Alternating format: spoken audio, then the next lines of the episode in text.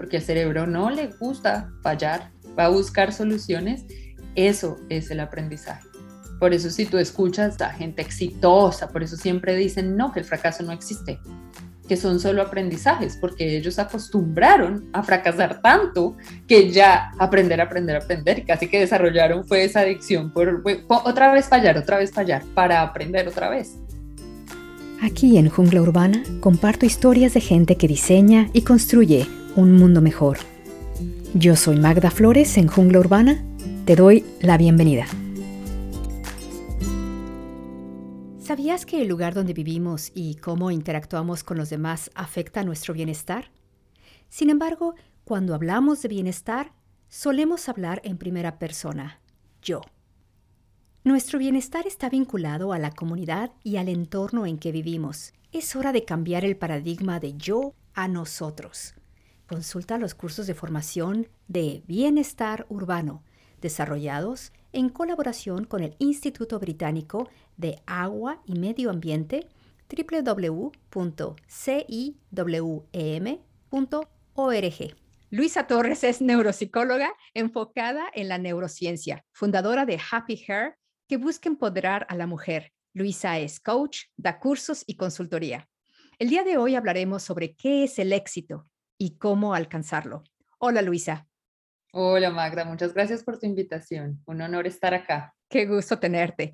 Como tú sabes, para iniciar los podcasts normalmente pregunto dónde te encuentras, sobre todo para que la gente se ubique en el lugar en donde tú estás, en donde tú laboras. Yo soy colombiana, pero actualmente vivo en Washington, D C, en Estados Unidos. Hay como unos parques que quedan muy cerca al río, y a mí me encanta el agua, los árboles, los animales. Entonces me fascina estar afuera. Cuando es verano, yo amo D C. Excelente. Habrá que ir en cuanto nos lo permitan. Claro que sí. Platícame un poco sobre tu trayectoria. Yo soy psicóloga. Eh, me gradué muy, muy jovencita. Siempre he trabajado. Desde que tengo trece años he enseñado. Mi papá también es profesor, él me enseñó a enseñar y me fascina enseñar. Entonces, desde que soy muy, muy jovencita, imagínate, yo empecé enseñando español a extranjeros, después inglés, después de que aprendí inglés, psicología, o sea, me ha encantado. Y, y pues ahorita hago más entrenamientos a nivel emocional y a nivel de ciertos temas psicosociales para cambiar esas mentalidades que a veces como que nos, nos afectan tanto. De ahí ya empecé a, a, en, este, en Colombia, he tenido la oportunidad de vivir en diferentes países como Paraguay, como Kenia, eh, Inglaterra. Bueno, después de graduarme me fui a Australia a estudiar inglés y viví allá tres años y ahorita pues en Estados Unidos y he trabajado con varios grupos de, de mujeres, sobre todo trabajo con hombres también, me gusta aclararlo porque a veces piensan que solo trabajo con mujeres, no, yo trabajo con hombres también, pero sobre todo, no sé, por cosas de la vida me, me ha llevado más a trabajar con, con mujeres y eso hasta ahora ya han pasado quince años. Desde que me gradué y bueno, ha sido bien, bien interesante. Pues para entender cuál es la diferencia entre éxito y fracaso, me encantaría si pudieras compartir una historia personal de un fracaso. Bueno, yo he tenido varios. Cuando nosotros, digamos, definimos fracaso, es para mí, pienso, para mí es como el no lograr la meta que tú te habías puesto, ¿cierto? Entonces tú querías lograr ese trabajo, no lo lograste, fracasaste. Tú querías alcanzar ese proyecto, no lo, para mí es como, como ese pensamiento, ¿no? Lo que nosotros asociamos con fracaso. Eh, entonces he tenido muchísimos, hubo una época en particular en que yo estaba como buscando oportunidades de trabajo, aplicaba, aplicaba, nada, nada, absolutamente nada, no me salía nada. Busqué inclusive, armé mi propio como emprendimiento, también nada, o sea, era como, fue una época en la que no me salía nada, que yo pensaba, bueno, pues este es un proceso, igual, trato como de aplicar lo que sé, entonces no, el fracaso no es esto, eh, uno aprende, etcétera, etcétera, pero en realidad yo creo que el fracaso, fracaso realmente fue cuando yo, después de mucho tiempo así que yo recibía no, no, no, no, era todo como un no, yo me rendí, yo no pude más, yo paré, o sea, yo conociendo los conceptos de lo que es la esperanza y de que lo que es, uno conoce muchas cosas, pero al final para aplicarlo es muy difícil. Y la esperanza yo lo veía como un concepto un poco idealista, como un poco muy, muy rosadito, por decirlo de alguna manera. Ah, sí, la esperanza. Pero cuando la perdí, supe la importancia de lo que es la esperanza, porque yo empecé a entrar en, en lo que llamamos la desesperanza aprendida. O sea, yo ya, yo decía, no, pues ¿para qué yo hago eso si, si no va a funcionar? ¿Para qué intento? ¿Para qué trato? Y duré un tiempo así, y para mí ese sí fue como el fracaso. Esa, esa mentalidad, el hecho de yo haber como dicho no más, eso me duró un tiempo, un tiempito para recuperarme y volver y volver como a, a tomar fuerza. Esa experiencia realmente me, asus- me, me enseñó que el fracaso sí no son, no son tanto como las cosas que nos pasan, sino ¿qué hacemos con esas cosas? ¿Cuál es nuestra actitud y nuestros actos con esas situaciones que, que se nos vienen? Especialmente cuando a veces se nos vienen como que todo al mismo tiempo o muchas muy seguidas y como que no hay nada que, que, que funcione. O sea, que uno dice, ¿pero qué pasa? Que todo está... Y lo veo inclusive en, en mis clientes ahora mucho y, y a veces yo digo, es como parte de la vida. Acá te estamos enseñando una lección. Entonces ese, ese proceso en donde realmente perdí la esperanza y entré en un, en un momento así como muy, muy oscuro y desarrollé una depresión y me daba ataques de ansiedad, o sea, fue, fue difícil, me enseñó, me enseñó bastante y pues ese fue como mi fracaso que ahora se volvió un poco un éxito, digámoslo así, al lograr superarlo, ¿no? Al lograr superar ese, esa oscuridad, por llamarlo de alguna manera. Y las metas, que es lo que no alcanzaste a lograr, esas metas, ¿eran metas reales? Porque a veces nosotros definimos metas que son inalcanzables. Yo tenía de las dos, si te soy sincera. Yo tenía unas muy cercanas, eran muy, muy simples, como por decirte, no sé, lograr entrar a trabajar o un proyecto, dictar una clase en, no sé, una universidad, algo como muy sencillo, o contactar a tal persona para poder lograr una alianza. Contact- eran cosas muy sencillas, pero habían otras que sí eran un poquito... que ahora yo ya mirando atrás digo, bueno, era un poquito irrealista también esas metas que me había puesto. Era como una mezcla de, de, de todo, pero era un momento también en mi vida en que estaba como intentando encontrar qué iba a hacer, porque yo también me movía mucho, o sea, el hecho de tú estar cambiando de país también trae ciertas, ciertas cosas, es muy, es maravilloso y conoces mucha gente y te abre... a culturas increíbles, pero también tiene sus desventajas en el sentido de que te toca empezar de cero todo el tiempo, ¿sí? Cono- no conoces a nadie, llegas y te toca empezar como a, a construir desde cero y después te vas y vuelves y empiezas a construir. Entonces eso también me ha enseñado a ya ponerme metas un poco más eh, flexibles primero y alcanzables, porque antes tendía a hacer como esta es mi meta y como sea, así sea lo que sea. Ahora es, esta es mi meta, pero pues si, si no, tampoco voy a sacrificar mi salud mental por eso. Nosotros establecemos metas. Estas metas las establecemos ¿para qué? Para ser felices, para hacer dinero y nos vuelve esto feliz. ¿Las metas son felicidad o no son felicidad? Yo creo que depende de la meta. Porque nosotros nos ponemos metas y ahí, y ahí voy un poco con mi parte cerebral. Es una cosa muy natural del ser humano, eso es lo que nos ha hecho llegar a donde estamos. El poner metas es lo que nos mueve y está muy relacionado con, con un neurotransmisor que, que se le considera dentro del grupo de los químicos de la felicidad del cerebro, que es la dopamina. Ese es el que nos lleva a movernos y hay casos de personas en que tienen muy bajos niveles de dopamina y se sienten plenos, felices todo el tiempo, pero entonces no quieren hacer nada, no se quieren ni siquiera levantar de la cama porque, no por tristeza, sino porque se sienten tan bien que pues yo ya, ¿para qué hago algo? Si yo estoy bien, si estoy perfecto, ¿para qué hago algo?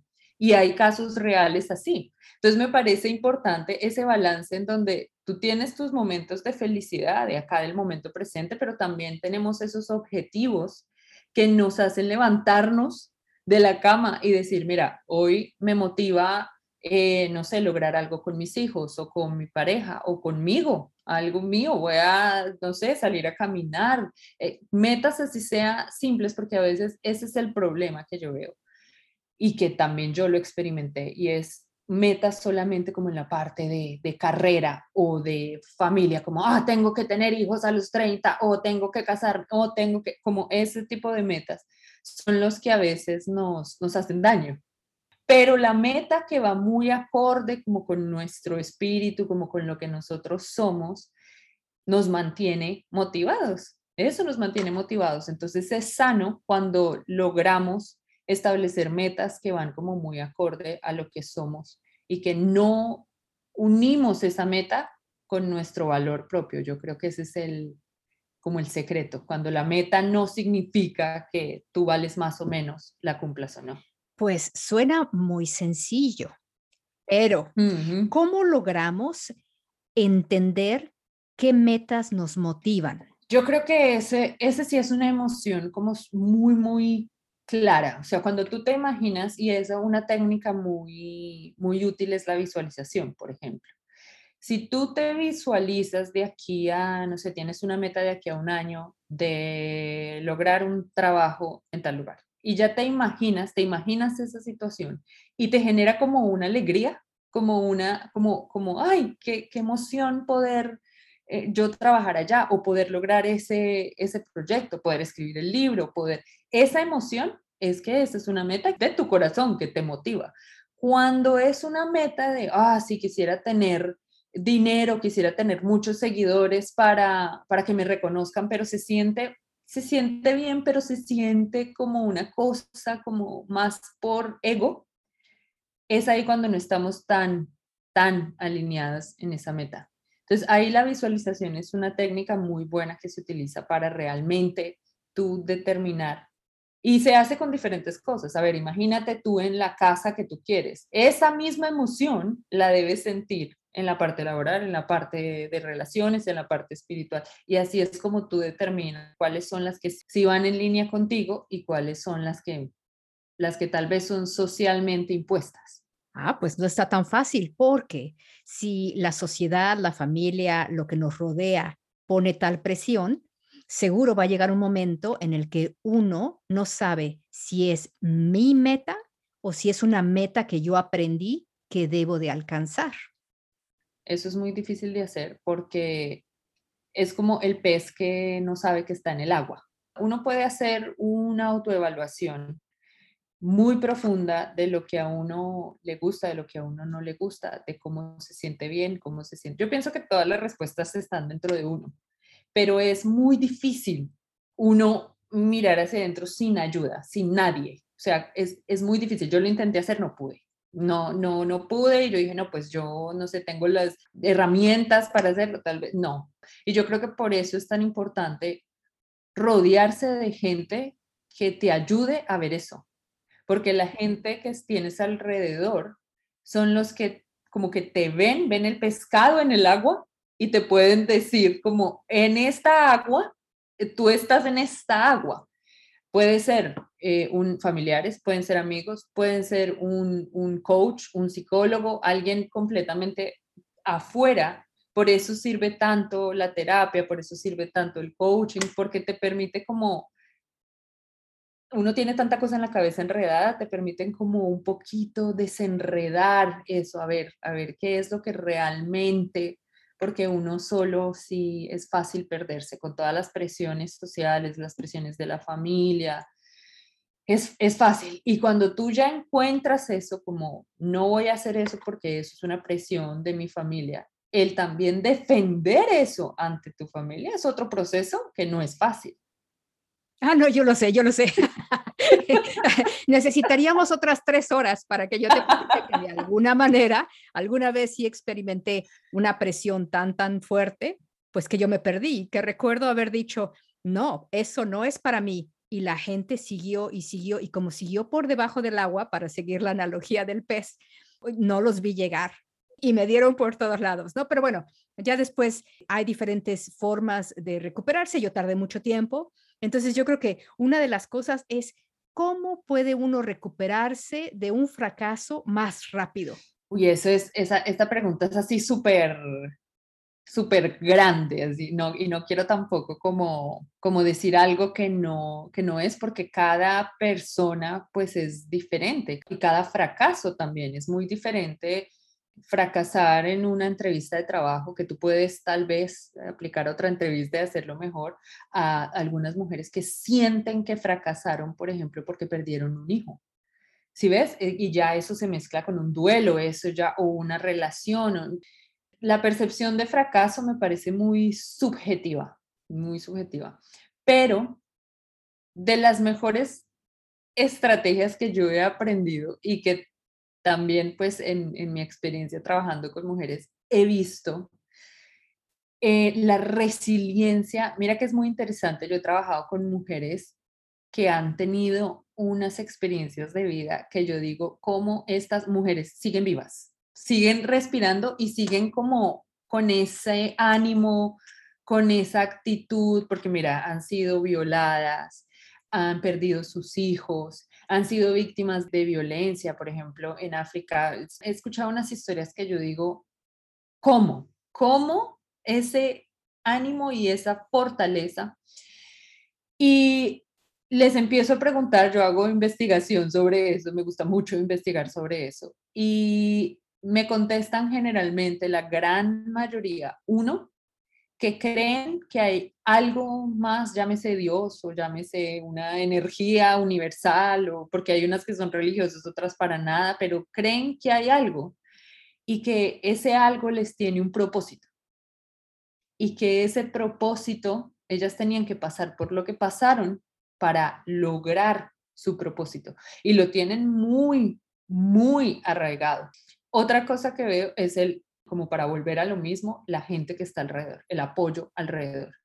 Uno solo es mucho más difícil que uno acompañado, con alguien o algunas personas que te acompañen en lo que estás pasando. Eso lo tuve que aprender yo a la fuerza, porque desde chiquita casi que me enseñaron que tú solucionas tus cosas solo. O sea, tú no hablas nada y si estás sufriendo, tú te quedas callado y miras a ver qué haces. Solucionas como necesites solucionar. Y me costó muchos años, ya grande, o sea, está hablando ya grande, como venir y empezar a hablar de, de mis cosas, pedir ayuda a otras personas, decir, estoy mal, necesito tu ayuda, necesito que me apoyen. Pero eso me cambió completamente todo, porque, porque el tener gente que te entiende, que te apoya, eso es entender gente que te apoya, no entender gente que te, tener gente que te hace sentir peor. Eso es. Ah, bueno, pues qué afortunada si tienes gente que te apoye, porque sí, efectivamente, no todos lo logramos. No, no, porque a veces hay personas, lamentablemente, que en su querer ayudar te hacen sentir peor, sin querer, inclusive sin querer, como que te dicen cosas. Por ejemplo, ay, eh, pero eso no es tan grave, pero mira, eso, mira la otra, las otras personas que se están muriendo, antes tú tienes un techo, tú tienes que estar agradecido.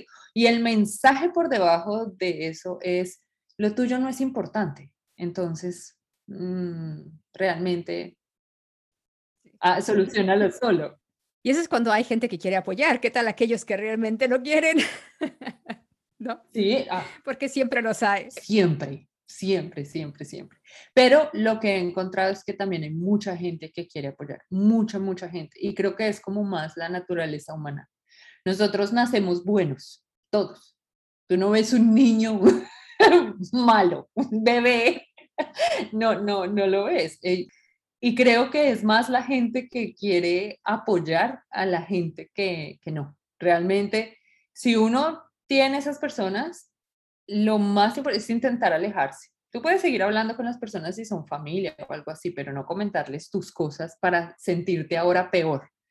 Pero sí hay muchos grupos de apoyo, amigos, gente que tú vas conociendo y que también están viviendo cosas similares a ti y se encuentra ese apoyo, se encuentra esa unión y, y eso hace una diferencia del cielo a la tierra. Entonces, platícanos un poco sobre una historia tuya en donde hubo un gran éxito. ¿Y qué te dio? Personal, lo que te estaba contando, para como seguir con esa que entré en depresión, ansiedad, o sea, imagínate, eso fue una cosa, pues para mí fue muy, muy difícil porque yo decía, no, pues como para qué intento nada, ya no quiero nada. Y fue muy, muy despacio, muy despacio que fui empezando como a encontrar una parte de mí que no sabía que tenía. Y poco a poco fui saliendo de, de eso sin decir que estoy perfectamente bien y no me afecta nada. No, eso, no, eso no creo que es realista. Pero el salir de esa situación tan difícil realmente me hizo como apreciar esa fortaleza interna que yo creo que todos tenemos. Eso para mí fue un éxito rotundo porque pues yo, yo realmente llegó un punto en el que pensé que no iba a salir de eso nunca. Pero nada cambió a nivel externo, o sea, no fue que me salió el sueño y ahora sí, no, nada cambió, siguió igual. La que cambié fui yo, la que cambié fui yo y, y me tomó bastante, bastante tiempo. Y, y de eso sí como que estoy muy orgullosa, digamos, a nivel personal, como para continuar con, con esa historia. Ya tengo otras historias más a nivel laboral, digámoslo así, pero, pero bueno, a nivel personal esa para mí significa mucho. Entonces, ¿cómo nos ayudan los fracasos a desarrollar nuestra percepción de éxito? Yo pienso que sin fracaso no se aprende nada. El cerebro no, no aprende de un estado tranquilo y de paz y sin cambio, y de, o sea, como una línea recta, el cerebro se mantiene pues un poco igual, un poco recto. Cuando nosotros tenemos un momento difícil o un momento de fracaso, el cerebro va a buscar la manera de salir de ahí y de aprender. Es su respuesta ya como inmediata, por decírtelo de alguna manera. Toma tiempo, dependiendo de lo que es el fracaso como tal. Va a tomar más o menos tiempo, pero el cerebro está ahí buscando las, las soluciones y está buscando la manera de, de salir. Y es la única manera. La única manera de aprender realmente es por medio de esos dolores. Pues, es que la palabra fracaso es como tan... No sé, me, es difícil porque no pienso que todo es un fracaso. Yo pienso que si tú aprendes algo, no, no se puede considerar como un fracaso. Por eso yo te hablaba del fracaso cuando yo me rendí. Este fue el fracaso, que yo paré, que yo paré. Pero aún así eso me dio el tiempo para tomar fuerza y, y recuperarme. Y a veces también eso es importante, ¿no? Que nosotros tomemos un tiempo porque a veces no lo hacemos. Seguimos y seguimos y seguimos y seguimos hasta que hasta que ya se vuelve una cosa terrible.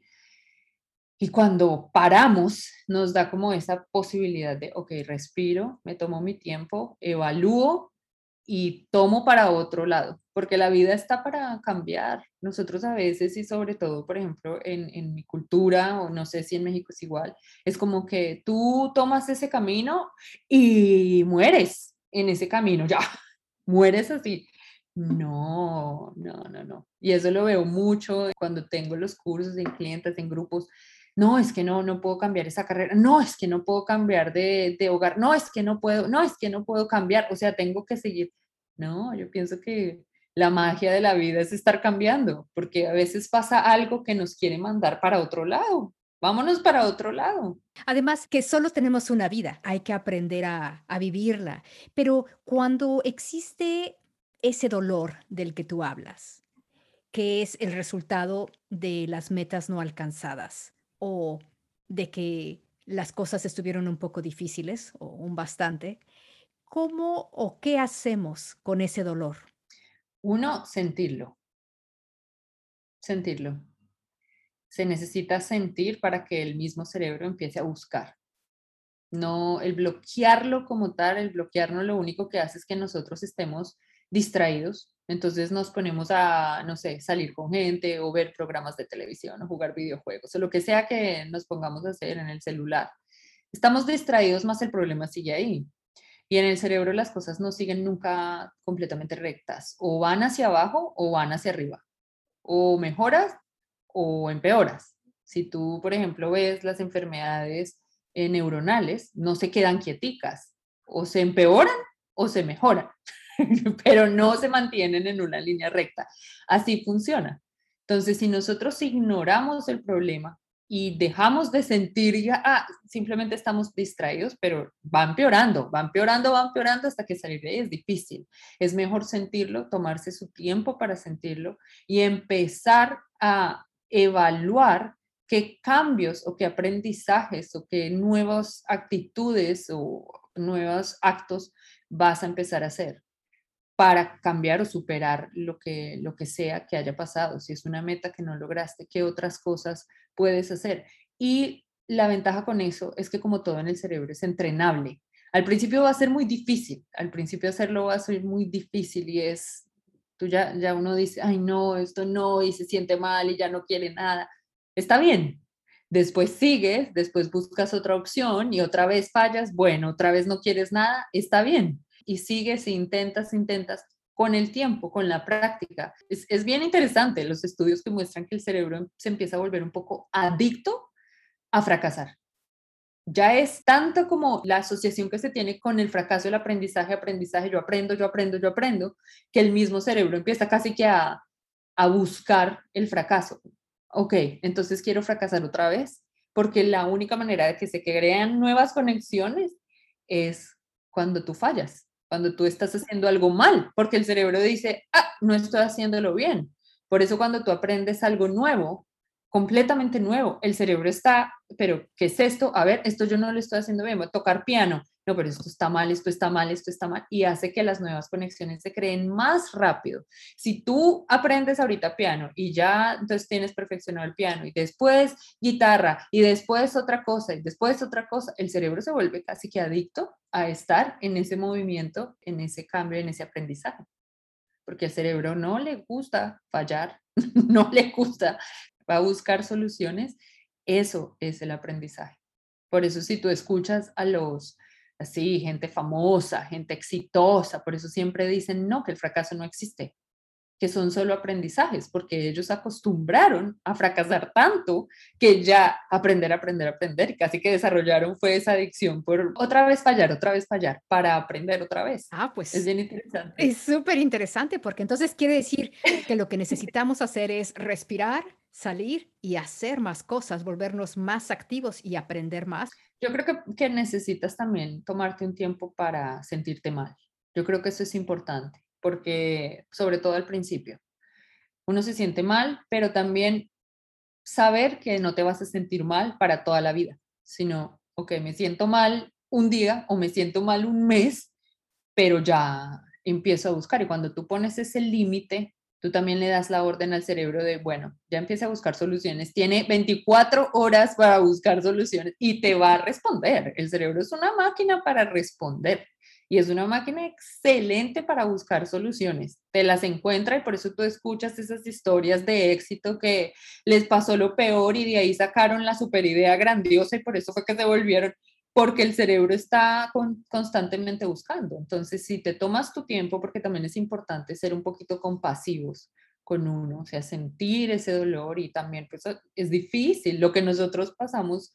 Es difícil, estar vivos no es tan fácil, y, y nos enfrentamos con cosas difíciles, a veces nos sentimos solos. También darnos un poquito de, de ese amor, de ese cariño a nosotros, un poquito de paciencia, y ya poco a poco, ahí poco a poco vamos saliendo y vamos aprendiendo. Y a medida que lo hacemos más y más y más, se va volviendo más fácil. Ah, pues qué interesante, porque el ser compasivo es un concepto bastante complicado. Yo leía que era como, por ejemplo, si uno tiene un perro, un gato o un peluche, ¿no? Tomarlo y acariciarlo. Y, y así como uno trataría a, no sé, a un bebé o a una tercera persona, así debe de tratarse uno, bonito, lindo, amoroso. Mucho más fácil decirlo que hacerlo.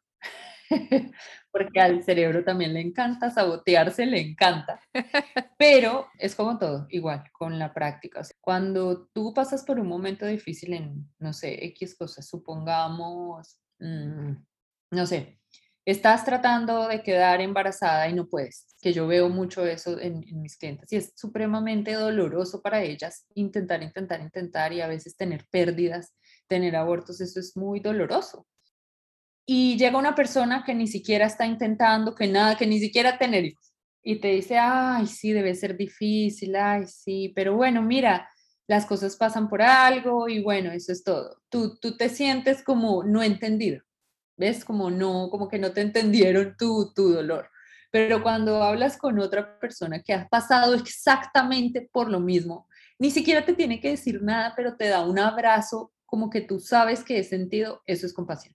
Porque sabe exactamente lo que tú estás sintiendo, exactamente. Eso es la compasión. Desde tu punto de vista, ¿cuáles ves tú que son los mayores retos para alcanzar el éxito? La mentalidad. La cabeza, el cerebro. A veces cuando trabajo sobre todo con emprendedoras, uno piensa que la mayor dificultad es ah, la parte financiera, ah, la parte de acceso a capital, y sí, sí, sí, y sobre todo como mujeres sí, existen esas dificultades, pero la cabeza nos limita. O sea, a veces veo mujeres increíbles, y también por experiencia propia, que yo digo, Dios mío, estas mujeres, pero no se sienten capaces o no se sienten lo suficientemente X cosa. Yo creo que cuando tú aprendes a cómo jugar, cómo funciona tu cerebro, a cómo manejar un poco mejor, por eso yo soy fanática de la neurociencia, me fascina estudiar. Para mí el cerebro es un, es un órgano fascinante, todavía no lo entendemos bien, o sea, falta años luz, pero hay muchas cosas que ya se entienden. Y de esta manera también nos ayudan a entendernos a nosotros mismos. Es entender, ah, esto es una respuesta natural de cualquier cerebro. No es que yo tengo un problema y yo soy la peor persona, sino que tengo un cerebro como el resto del universo y reacciona así, no hay nada que hacer, pero se puede jugar con cómo reacciona para entrenarlo a X o Y cosa. Me parece que sí, la mentalidad es lo que más, más nos limita. ¿Y cuál es el siguiente paso para Luisa Torres y HappiHer? A mí me fascina enseñar, me encanta cuando hago los cursos, los entrenamientos, las conferencias. Entonces yo sueño con tener así un equipo grande y seguir llegando a mujeres, trabajar con mujeres, me encanta crear comunidad. Yo sigo como con esa mentalidad de vamos a seguir creando comunidad, vamos entre todas hacia arriba, rompiendo tantos paradigmas que nos enseñaron, que nos inculcaron allá en la cabeza y las tenemos allá en el centro metidas, ir cambiando eso y, y estar más felices. Esa creo que es la esencia de, de todo. Yo manejo sobre todo el, el Instagram y mi cuenta es HappiHer, así como happy pero con la i de puntico y hair de ella, o luisa arroba happyher punto com. Esto es Jungla Urbana con tu anfitriona Magda Flores. Ya sabes, para abrir nuevas oportunidades, suscríbete al curso en Bienestar Urbano. Hasta pronto.